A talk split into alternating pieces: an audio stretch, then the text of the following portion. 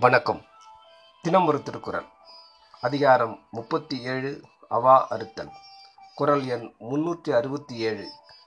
அவாவினை ஆற்ற அறுப்பின் தவாவினை தான் வேண்டும் ஆற்றான் வரும். பொருள்.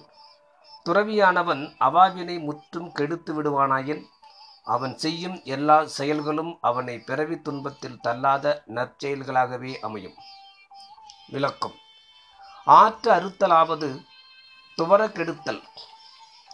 மூன்றன் நாமம் கெட என்றார் போல அவாவின் பெயரும் இல்லாமையார் செய்யவே அத்துறவியின் ஆன்மா அப்பரத்தோடு சமமானாய் நிற்கிறது. அதனால் அப்பரமானது எப்படி எப்பொருளினும் கலந்து தான் பற்றின்றி நிற்கிறதோ அதுபோல அவனும் எல்லா செயலையும் செய்யினும் தான் பற்றின்றி இருப்பான். நெருப்பானது தன்னை சார்ந்த பொருளையும் தூய்மை செய்வது போல அவா அற்ற தூய்மையான துறவி தான் செய்யும் செயலையும் தூய்மை செய்து அவ்வினை பயனை தன்னை வந்து சாராதபடி தடுத்து நிறுத்தும் ஆற்றலுடையான் என்பது குறிப்பு. இனி அவாவினை முற்றும் துறந்த முனிவனும் தன் மோனங்களில் சும்மா இராது உயிர் தொண்டு செய்தலும் சிவப்பணியாற்றுதலும் கடன் என்பதனை ஆளாயந்தானும் அரண் எனத் தொழும் சிவஞான போதும் கூறியது. என் கடன் கடன் பணி செய்து கிடப்பதே என்று திருநாவுக்கரசர் கூறியதையும் அறிகின்றோம்.